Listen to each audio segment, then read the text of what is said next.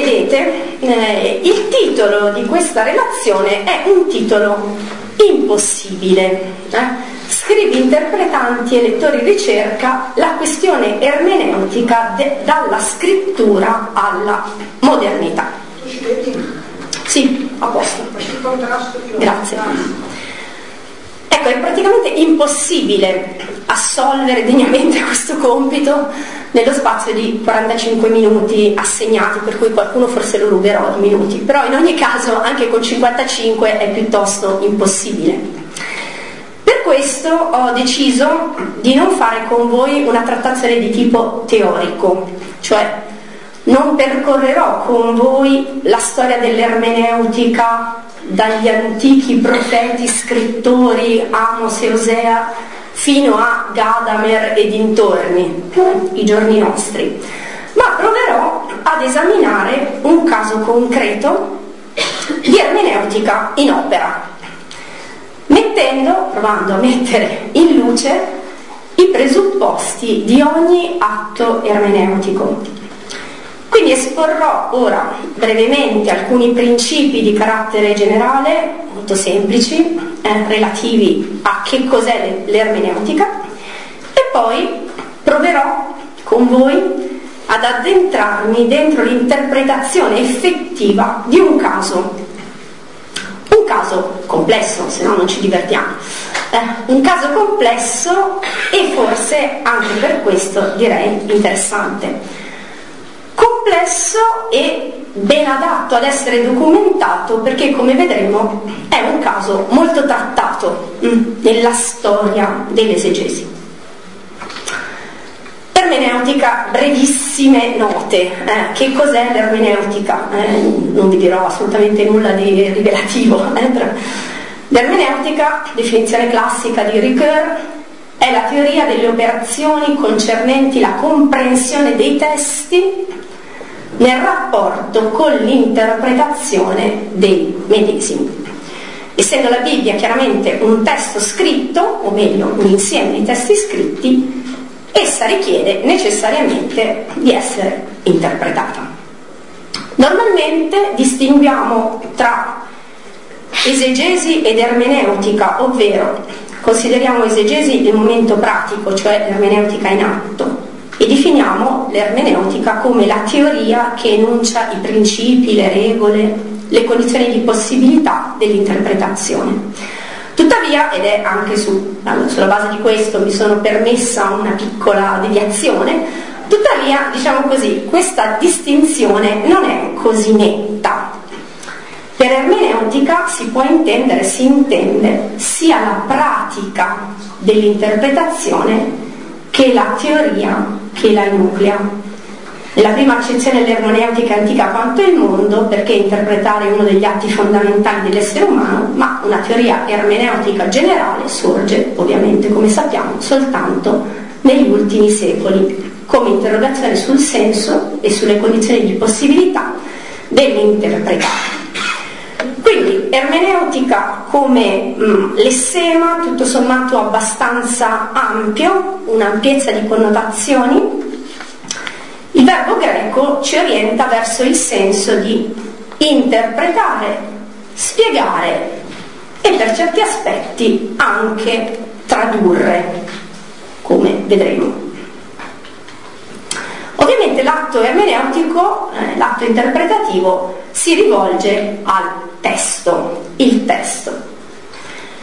Il testo è la realizzazione di un'idea, eh, recupero osservazioni molto semplici di Rizzi, l'espressione di un'intenzionalità, l'incarnarsi di un progetto comunicativo in quel materiale che sono i segni linguistici, le parole, i concetti. Interpretare sarà un testo, interpretare un testo, sarà quindi risalire all'idea. È l'itinerario che la mente del lettore, la nostra mente, compie dal materiale che gli sta dinanzi, il testo, verso l'altra mente, cioè la mente dell'autore, che ha impresso al testo un suo significato. Ecco, l'atto interpretativo chiede di essere oggettivo in qualche modo, cioè il testo ha una sua oggettività, a cui corrisponde la richiesta di oggettività di ogni interpretazione. Su questo oggi c'è molto dibattito mm? e Rizzi giustamente notava questo. Difendere l'oggettività dell'interpretazione significa riconoscere al testo un senso già compiuto ma non chiuso e riconoscere nell'autore la fonte di quel senso, così che interpretare significa attendersi nello sforzo di capire ciò che l'autore ha detto, di ricostruire quel significato che egli ha inteso esprimere e comunicare.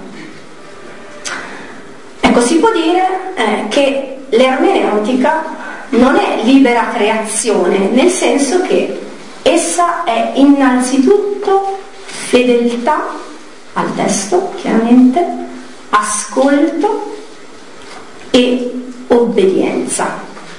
Ecco, questo è un po' il contesto in cui ci collochiamo, quindi l'ermeneutica intesa all'interno di queste pochissime eh, notazioni. Ecco, in base al titolo appunto che mi è stato consegnato, proveremo ora a vedere come la Bibbia stessa, eh, la Sacra Scrittura stessa, contenga un atto più atti ermeneutici. Ho scelto un testo, eh, il curioso caso di Isaia 6, 9, 10, la Bibbia come primo momento ermeneutico. La Bibbia stessa, vedremo, interpreta e reinterpreta molte volte questo testo. Perché? Vedremo subito, perché è un testo difficile.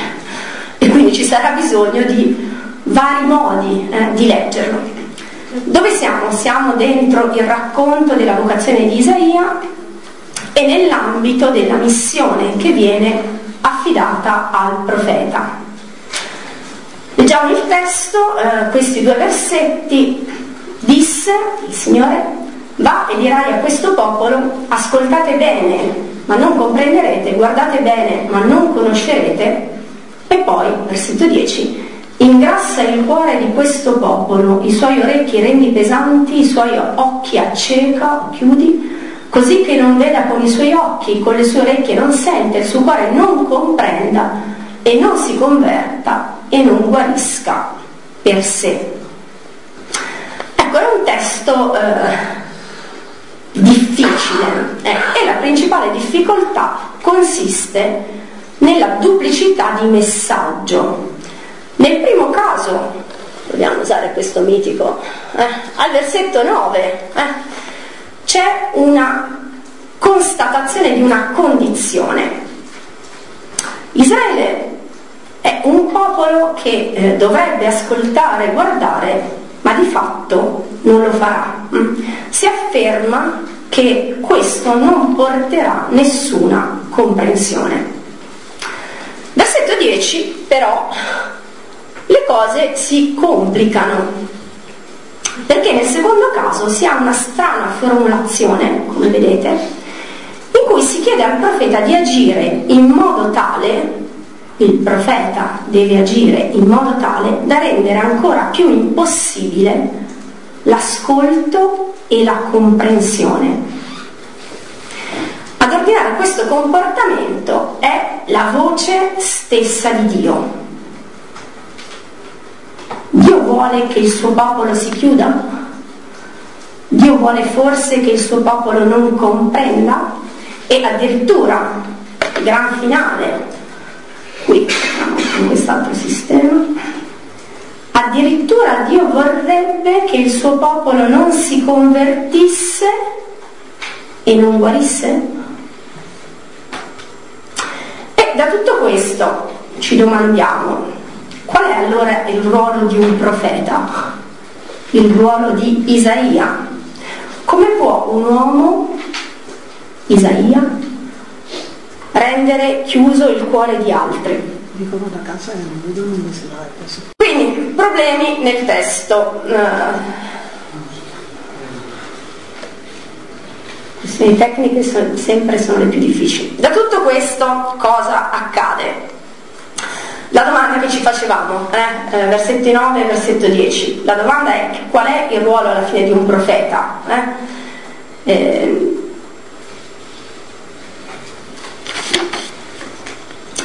come può un uomo di fatto rendere chiuso il cuore di altri? E qual è il volto di Dio? Eh, chiaramente che questo fa emergere. E grande domanda, che fine fa eh, in tutto questo la libertà umana? Quindi, versetto 10, Dio dice a Isaia, rendi duro il cuore, chiudi. Mm? Quindi un Dio capriccioso, un Dio malvagio, un Dio che vuole il male del suo popolo, un Dio che non vuole che gli uomini si salvino, ogni tanto la Bibbia dice delle cose un po' strane che bisognerà capire. Chiaramente tutto questo mette profondamente in discussione il messaggio biblico nel suo complesso. E allora ci dovremo domandare come possiamo capire veramente un testo come questo, se possiamo capirlo. Ecco, un, un grande commentatore eh, del testo di Isaia, Childs, arriva a dire che il profeta dovrà essere un esecutore di morte, il garante di un indurimento completo. La sua stessa predicazione dovrà garantire che Israele non cambi e non si penta. Inutile dire che il motivo dell'indurimento dell'uomo da parte di Dio è uno degli argomenti più difficili della Bibbia. Esso sembra contraddire sfacciatamente la natura stessa di Dio. Il Dio di Israele non vuole forse solo il bene del suo popolo? Ecco, queste problematiche teologiche non sono certamente facili da risolvere, ma è indubbio che la ricerca di una soluzione va intrapresa, dice Charles, interrogando il contesto biblico. Il contesto biblico e con questo già ci offre una, vedremo, piccola indicazione quello che vorremmo fare, eh, provare ad entrare in queste problematiche teologiche e valutare se sia possibile offrire un piccolo contributo alla ricerca. A partire da cosa? A partire dallo studio delle soluzioni tentate. Come questo testo è già stato letto e interpretato nel corso dei secoli e che cosa possiamo tentare noi di dire oggi.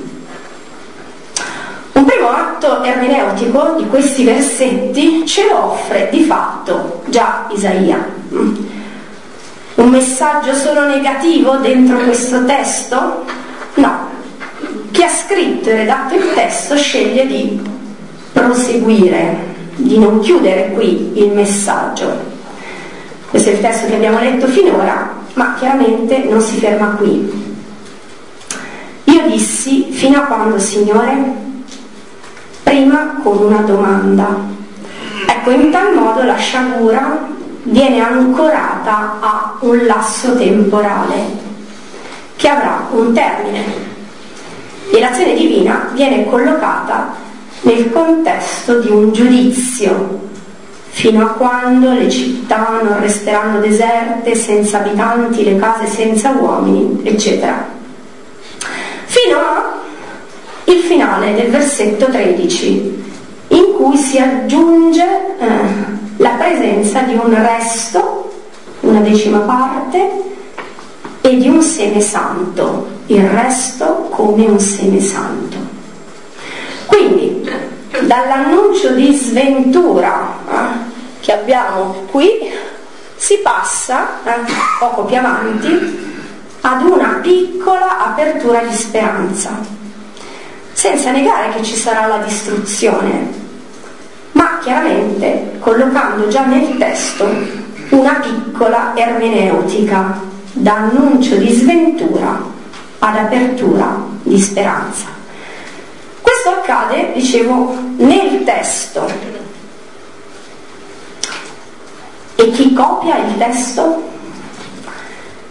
Ermeneutica del copista, uno dei dei testi chiaramente di Isaia eh, è tra i più posseduti eh, da noi, con, fortunatamente abbiamo il famoso rotolo di Qumran, ecco in questo caso possiamo vedere come copiando, diciamo così, il testo, già si compie un atto ermeneutico di grandissimo rilievo. I cambiamenti all'interno del testo sono piccolissimi dal punto di vista grafico, eh, anche chi non sa l'ebraico, perdonatemi. Eh, abbiamo questo disegnino qui, al, che vuol dire non, e abbiamo la stessa particella suona nello stesso modo, al, ma vuol dire perché. Disse va e dirai a questo popolo, ascoltate bene, perché possiate comprendere. Guardate bene, perché possiate conoscere. Il testo è già completamente cambiato nel suo significato. E ancora, da un verbo che significa ingrassare a un verbo, forse, eh, che significa sconvolgere. E vari interpreti dicono che sperimentare la desolazione del cuore sarebbe un primo passo verso la conversione?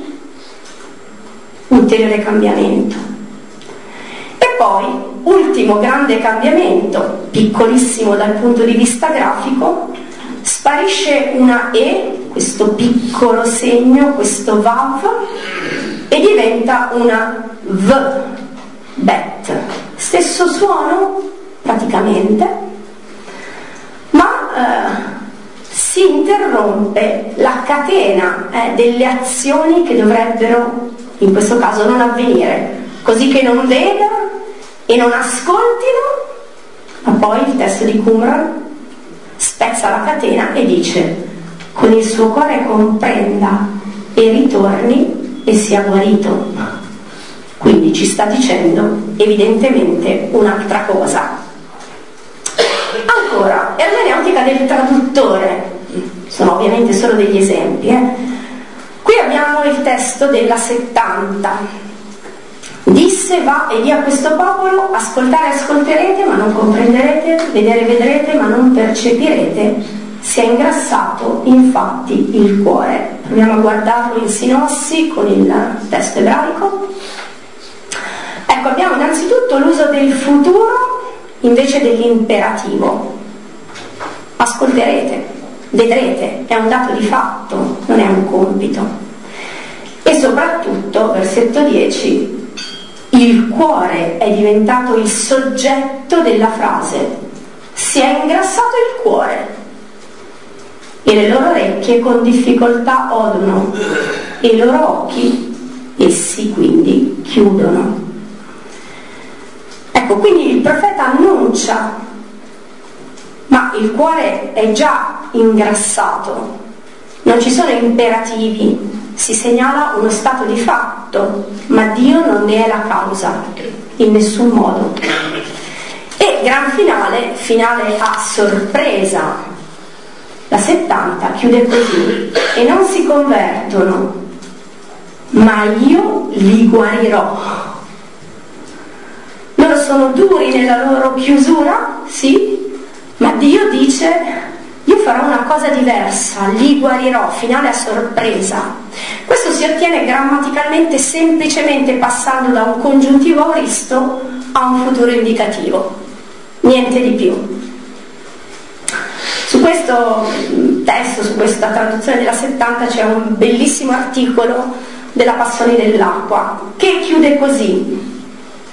Il traduttore greco di Isaia e lo scriba di Qumran entrambi esegeti e quindi scribi nel senso tecnico giudaico del termine, grammaticoi, come dice il traduttore stesso, hanno voluto anticipare fin dal capitolo 6 questa certezza di conversione. Ecco alcuni esempi, vedete come lo stesso testo viene riscritto, tradotto e di fatto necessariamente interpretato, c'è un'ermeneutica in atto, l'ermeneutica del copista e del traduttore. Ma non solo, questo testo che abbiamo detto percorre tanti secoli, a un certo punto va a emigrare ed emigra dentro il Nuovo Testamento. E ai noi nel Nuovo Testamento lo stesso testo ricorre ben sette volte, molto presente. Lo troviamo in Matteo 13, lo troviamo in Marco 4 e in Luca 8. In tre casi questo testo serve a spiegare perché Gesù usa le parabole. In un altro caso, 8, serve a spiegare il fatto che i discepoli non capiscono nulla. Avete occhi e non vedete, avete orecchi e non udite e non vi ricordate. In Giovanni si dichiara che Gesù è venuto per un giudizio perché coloro che non vedono vedano e quelli che vedono diventino ciechi dopo la guarigione del cieco nato. E ancora Giovanni 12, caso interessantissimo, per questo non potevano credere, perché ancora Isaia disse ha reso ciechi i loro occhi e duro il loro cuore, perché non vedano con gli occhi, non comprendano con il cuore, eccetera. E infine questo testo ricorre anche negli Atti degli Apostoli per spiegare come mai Paolo si senta in diritto di annunciare Gesù ai pagani, perché questo popolo non vede, non comprende, è diventato insensibile. Il Nuovo Testamento certamente usa eh, la traduzione greca eh, generalmente, generalmente di questo testo c'è un uso, come abbiamo visto, non torno su questo, abbondante, diversificato. Il caso interessantissimo, diceva Giovanni 12,40, perché è l'unico caso nel Nuovo Testamento in cui l'autore usa forme che rispecchiano il causativo. Ha reso ciechi, ha reso duro, esattamente come il fil del nostro testo masoretico. Solo che Giovanni fa tra virgolette, peggio del testo masoretico, perché qui il soggetto è Dio. Chi è che rende duro? Non il profeta, Dio stesso direttamente. Atto ermeneutico di non poco peso, direi.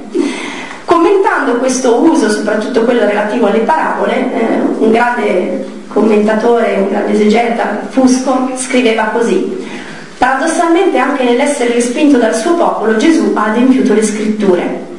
Se la maggioranza del popolo non ha riconosciuto in lui il Messia, ciò non può essere avvenuto se non per l'attuarsi, certamente non senza un misterioso disegno di Dio, di quella situazione che la Bibbia conosce come accecamento.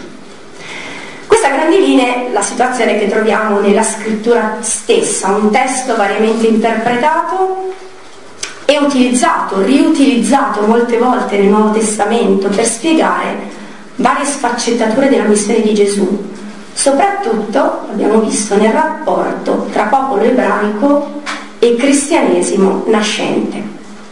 Passiamo ora, e sarò un po' più veloce perché abbiamo già perso un po' di tempo, a guardare che cosa accade tra eh, gli autori dei primi secoli. Lo stesso testo letto, riletto, da tre grandissimi autori, Origene, Girolamo e Agostino. Beh, Origene eh, non ci stupisce, fa una grandissima lettura di tipo spirituale e allegorico. Eh? Il testo di Isaia viene riferito alla venuta del Cristo, Dio si rivolge al popolo profetizzando quanto sarebbe accaduto, scrive, all'avvento di Cristo poiché vi sarebbe stato un tempo in cui avrebbero udito e non compreso, dal momento che quando udirono il mio Signore Gesù Cristo, udirono soltanto il suono e non il senso delle parole. Eh, Regene da subito sposta eh, il significato del testo di Isaia alla venuta di Gesù.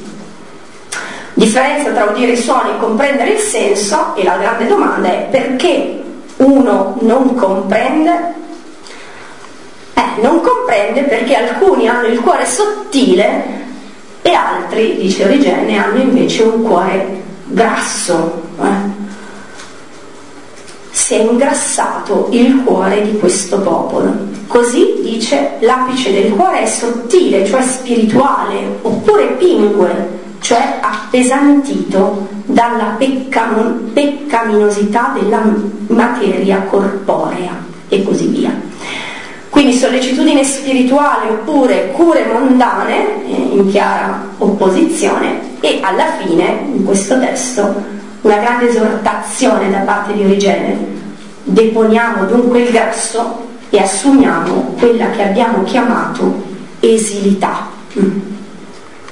Ecco, per Origene il testo di riferimento è quello greco, da 70 non si accenna al fatto che Dio indurisca il cuore di qualcuno, si tratta delle libere scelte dei singoli, della loro decisione rispetto al peccato, in questa mm, contrapposizione, peccato è pesante, rende pesanti, per questo siamo tutti invitati a vivere in leggerezza di fronte a Dio. Chiaramente il Cristo è colui che permette di ascoltare con leggerezza, di comprendere la scrittura, di uscire dalle tenebre.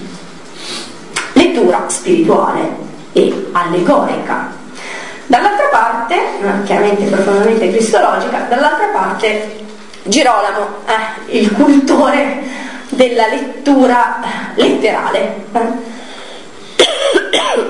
Girolamo è l'unico, ce lo aspettiamo da lui, che considera il testo ebraico con i suoi imperativi, eh, in tutta la loro forza. Oh, avverte il problema dell'interpretazione di questi imperativi. Ma fa una cosa curiosa. Nell'ebraico scrive la difficoltà è data dal dubbio su come possa Dio stesso ordinare al popolo di udire con l'udito senza capire e vedere con la vista senza riconoscere. E dice, e poi viene introdotto il profeta a parlare e a pregare Dio, dicendo, acceca il cuore di questo popolo. Quindi secondo Girolamo non è Dio a dirlo, ma è il profeta a dirlo e a chiederlo a Dio stesso. Atto ermeneutico. Mm? E poi si domanda, com'è che il Nuovo Testamento cita eh, questo testo secondo la 70 e quindi addolcisce il problema? E poi eh, Girolamo nota che eh, questo accade perché il greco di Luca è particolarmente elegante e quindi è normale che Luca debba citare, eh, debba citare secondo il greco. Cosa osserva però Girolamo nella sua trattazione? Osserva una cosa molto corretta. Al di là del testo di partenza che si adotta, greco o ebraico, il problema di un Dio che indurisce rimane in tutte le versioni antiche e cita il caso del faraone in Esodo, il testo di Isaia 29:10 e il testo del Salmo 29, 23, 25. Per cui dice, anche senza considerare questo passo che stiamo ora cercando di spiegare, il problema rimane ugualmente oggetto di dibattito nelle chiese. O risolvendo questo si risolveranno anche gli altri, o insieme agli altri resterà insolubile anche questo. Destinarsi, eh, destinare la ricerca a fallire? No. Girolamo trova un'ottima chiave interpretativa e sceglie il testo di Paolo, Romano 11, come chiave interpretativa di Isaia 6, l'indurimento provvisorio di Israele.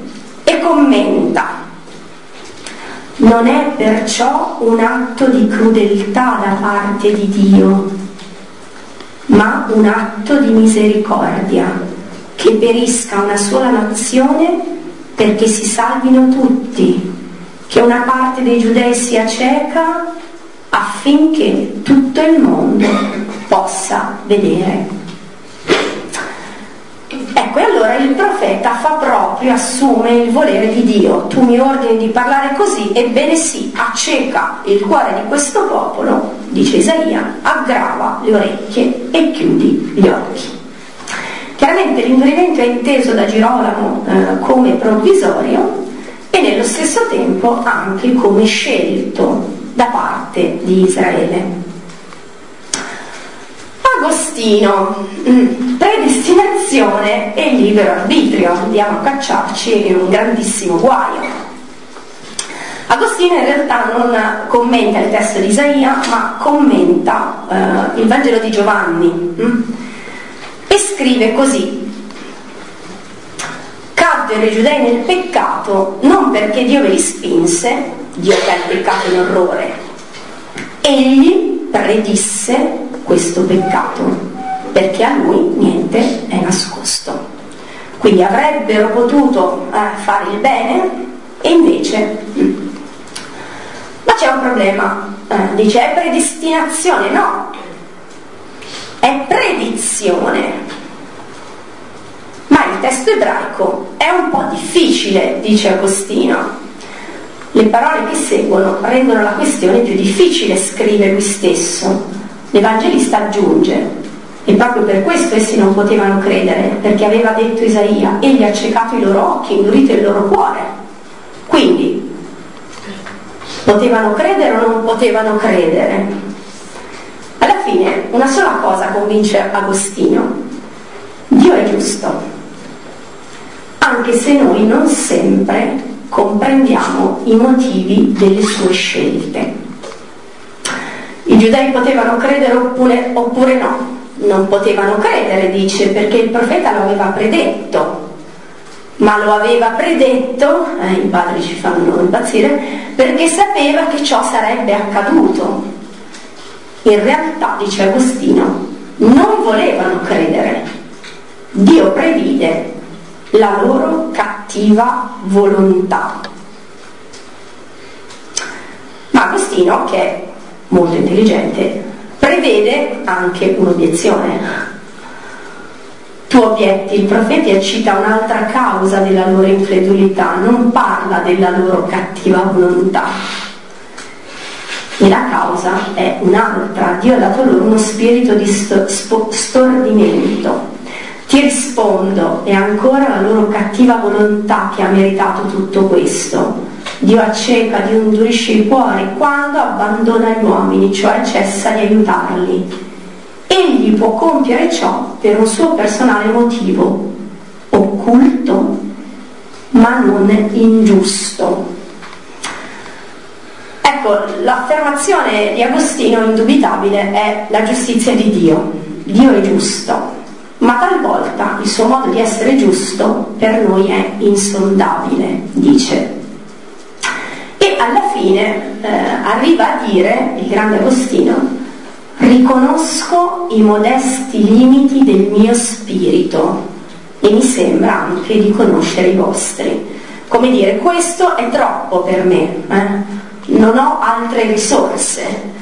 E addirittura compie un gesto di una umiltà straordinaria, per cui Agostino arriva a dire se qualcuno tra voi pensa di comprendere meglio e più chiaramente questa questione, ritiene in grado di spiegarla, non creda che io sia più pronto a imparare che a insegnare. Sono disposto, dice, a imparare dalla mia comunità. Bello, eh? Conclusioni su Agostino. Dio è giusto, ma talvolta il suo operato ci sfugge, riconoscere i limiti della ragione, necessità di difendere il libero arbitrio, l'uomo è libero rispetto alle sue scelte, quindi Dio non decide del comportamento di nessuno se mai lo prevede noi abbiamo bisogno del suo aiuto, della sua grazia. Attenzione, arriva a dire, a non scusare troppo il peccato, dicendo che la nostra libertà è piccola, è fallace. Ecco, abbiamo ascoltato alcune voci di interpreti antichi, abbiamo visto la difficoltà, l'impegno, ma anche direi l'umiltà di questi grandi autori. E ora facciamo un balzo eh, e arriviamo un po' al, all'oggi. In che modo sarà diversa una lettura del medesimo testo fatta nel terzo millennio?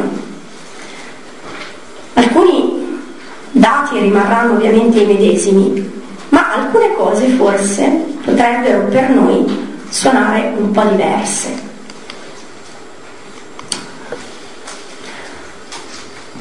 settore coinvolto nella lettura, il circolo ermeneutico. Ecco, il dato fondamentale che noi oggi abbiamo chiaro è che il lettore è parte in causa nel suo atto interpretativo. Eh, qui, ecco, si parla di circolo ermeneutico dove la comprensione nasce insieme dalla ricchezza del significato dell'oggetto e dalla ricchezza della connaturalità di interesse con cui il soggetto lo accosta e dal loro reciproco influsso. Ecco, a partire dagli esempi che abbiamo fatto rispetto al passato, abbiamo notato con facilità che i primi cristiani interpretano l'Antico Testamento da un punto di vista specifico, usano questa citazione per giustificare, spiegare, provare a giustificare il rifiuto di Gesù da parte di una porzione di Israele. Questo è il loro interesse. I padri, gli autori antichi, a seconda del contesto di provenienza e della loro formazione, danno una lettura del medesimo testo che risente delle loro precomprensioni e dei loro interessi. Abbiamo visto tre autori diversi, modalità molto diverse di leggere il testo. Beh, noi oggi non possiamo pensare di essere estranei a questo tipo di coinvolgimento. L'interprete è sempre coinvolto nell'interpretazione per personalità, confessione, religione di appartenenza, epoca storica, precomprensioni varie, cultura, Ovviamente noi siamo molto meno consapevoli su noi stessi di tutto questo rispetto a quando leggiamo Agostino. Lì ci è facile smascherare le precomprensioni. Su di noi non è evidentemente così. Qual è allora, proviamo ad abbozzare eh, velocemente, qual è il nostro contesto? Siamo lettori cristiani, nel nostro caso anche cattolici, e attenzione, le differenze confessionali a volte sono importanti. Mm? E oltretutto eh, del terzo millennio. Un punto di non ritorno per noi è dato dall'apporto del Concilio Vaticano II. Indiscutibile, speriamo, il ruolo della, dei verbum e in particolare di dei verbum 12. I tre capoversi, sappiamo tutto di questo, vado veloce, ci dicono che siamo tenuti a fare un'inchiesta esegetica seria, abbiamo bisogno della critica letteraria e storica e dobbiamo riferirci a dei principi di ermeneutica teologica. Che vuol dire?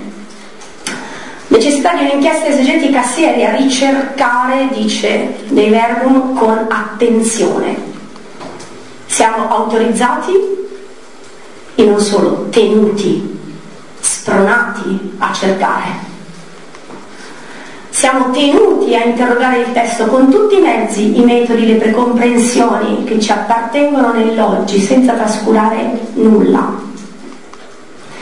Sapendo, il Concilio ce lo ricorda con forza, che non possiamo ignorare l'umano. Dio della scrittura ha parlato per mezzo di uomini alla maniera umana.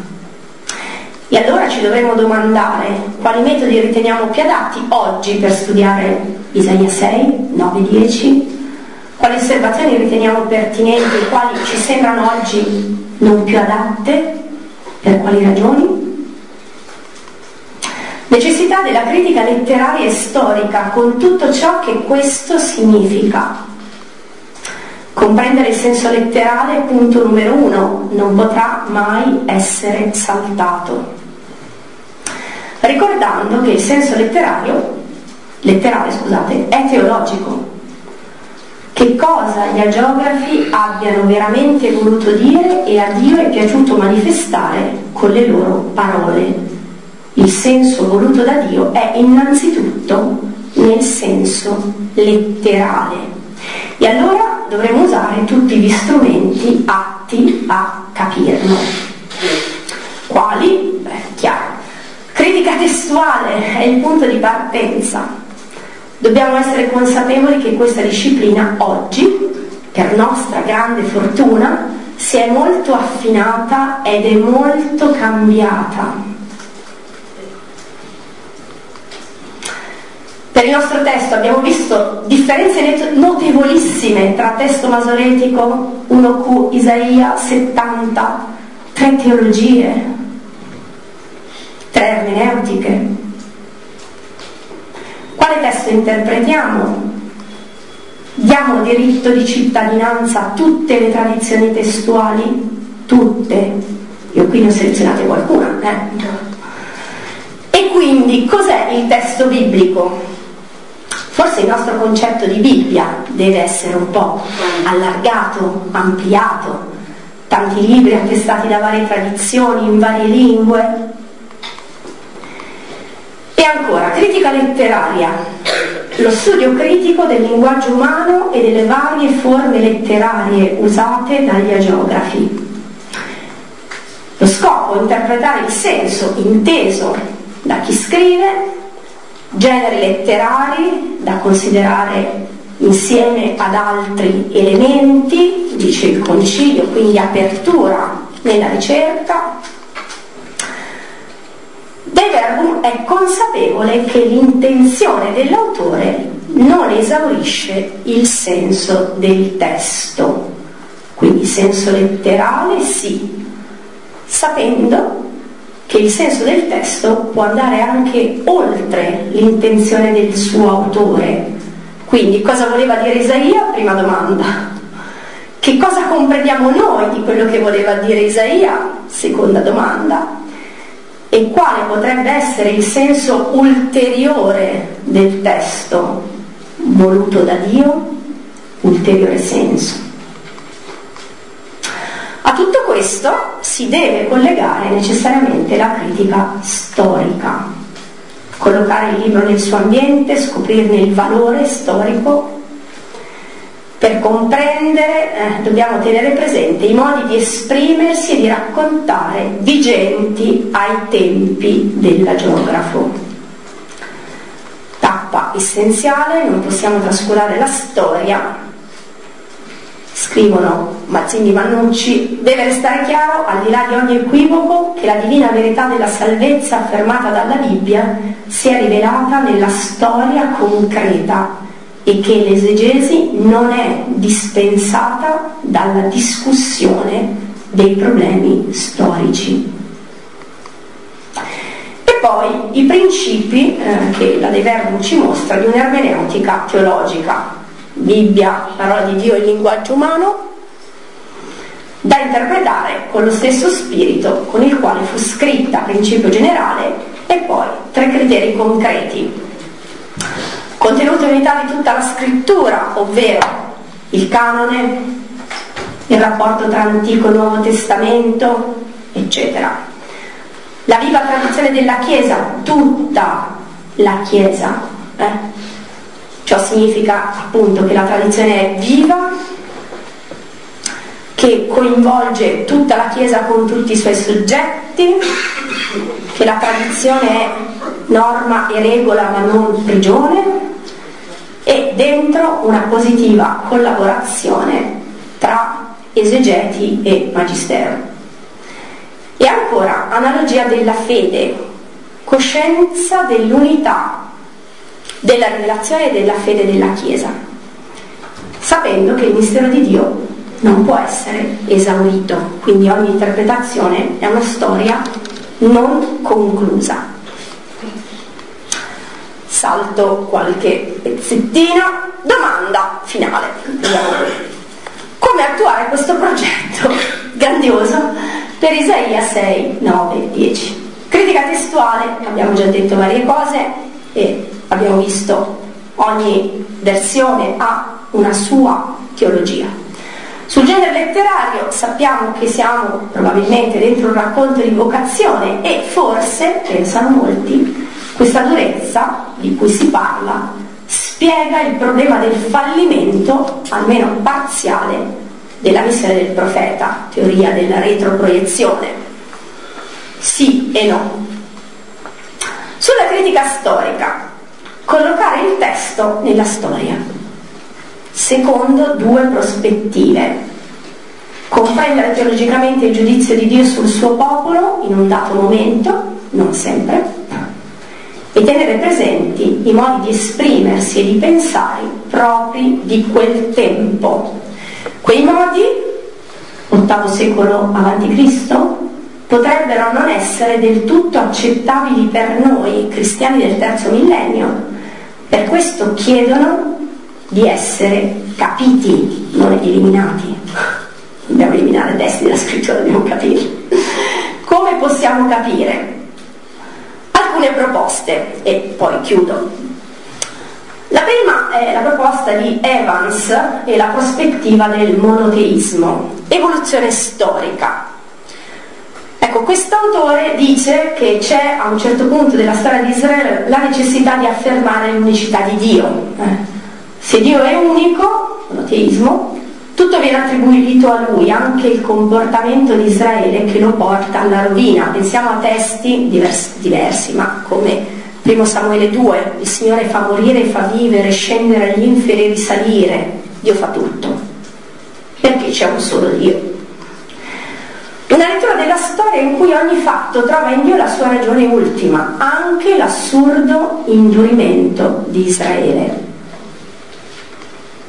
Prospettiva sensata? Sì, ma direi che non spiega la forza del testo, il suo aspetto provocatorio. Tutto questo quindi sarà da non intendere in senso letterale. Se c'è una lettura condannata nel documento di cui ci occupiamo è proprio quella lettera, del letteralismo. Il profeta davvero indurisce il popolo? Ma come potrebbe farlo, tra l'altro? Lo fa a nome di Dio per giunta. Quindi questo Dio abbiamo visto è un Dio un po' strano, soluzioni tentate, Dio è comunque sovrano, Dio è comunque giusto, ma noi non capiamo come. C'è solo una conoscenza anticipata, ma niente di più, non è così, il testo dice altro. Quindi soluzioni che non risolvono. Allora provare, e con questo davvero chiudo, a uscire da letture letteraliste per entrare invece nella forza della retorica. Propongo la lettura di questo Wong, Bong, che eh, sostiene che si potrebbe leggere questo testo chiaramente in senso non letterale e di vederne la finalità retorica. In questo caso lui dice una non retorica che è ironica, il testo si potrebbe leggere in chiave ironica al fine di persuadere attraverso una provocazione. Certo, questo autore è consapevole che l'ironia, e per questo mi è piaciuto, va usata con moderazione. Prima il senso letterale e poi tutto il resto. Ma a meno che il senso comune e il contesto non indichino diversamente. Questo testo può essere considerato ironico? Sì, perché il contesto dice che Dio vuole perdonare. Minacciosa. Ti sento, ma abbiamo perso 5 minuti con quella storia. Eh, so, siamo, siamo oltre 20 minuti dal tempo. Cerca la fede di Acaz e il pentimento di Israele. Non ironico, ma comunque retorico. Il Signore avverte Isaia che le cose saranno così, per rendere Israele consapevole della gravità della sua condizione. Un esempio, Matteo 5, eh, nessuno, dice lui, leggerà il testo di, del Vangelo pensando che Gesù voglia veramente che ci caviamo un occhio. Qualcuno invece ha pensato che lo volesse veramente, eh, ricordiamoci. E alla fine, analogia della fede, provare a leggere eh, i testi all'interno dei loro contesti più ampi. Abbiamo visto la pericope con il suo sviluppo, i capitoli 6-9 con l'indurimento annunciato per tutti, ma provvisorio. L'insieme di Isaia parla tante volte di indurimento, ma in evoluzione alla fine si prega perché la durezza sparisca. E anche la guarigione cambia nel libro, perché alla fine Dio vuole guarire. Tutto va verso la salvezza. Ecco, forza retorica della provocazione? Sì, perché sorga il desiderio di cambiare. E un secondo elemento, ultimo, Dio abbraccia anche il male dentro il suo progetto. Vuole ciò che loro hanno voluto perché nessuno sfugga al suo disegno. Ecco, questo è, è, veramente il finale. Potremmo dire che Dio assume fino in fondo la durezza di Israele e in un certo senso gli attribuisce un nuovo significato. Siete duri, vi rendo duri. Qual è il nuovo significato? È la correzione. Il peccato non è più solo una scelta, ma diventa una parte del castigo, del giudizio. Un giudizio provvisorio, come sempre, fino a quando? Israele sperimenta il peccato e la correzione spesso assume la stessa forma del peccato. Tre esempi. Gerusalemme ha molti amanti, viene punita attraverso gli amanti. Gerusalemme ha molti idoli, diventa simile ai suoi idoli. Israele ha un cuore duro, viene abbandonato alla durezza del suo cuore, esattamente come in Isaia 6. E allora, l'indurimento può essere inteso come una grazia? Paolo dirà di sì, perché dentro questo castigo in realtà Israele verrà salvato, verrà redento. Capiamo di più? Forse, abbiamo capito cosa non è accettabile, abbiamo visto il monoteismo, abbiamo messo in luce la forza della retorica, abbiamo provato a vedere come Dio riutilizzi anche il peccato del suo popolo dentro la categoria della correzione, certo una categoria anch'essa da capire, eh, da interpretare. Altro resta sicuramente da fare, sì, perché l'interpretazione è inesauribile e non conclusa. Ma io concludo, quindi buon lavoro.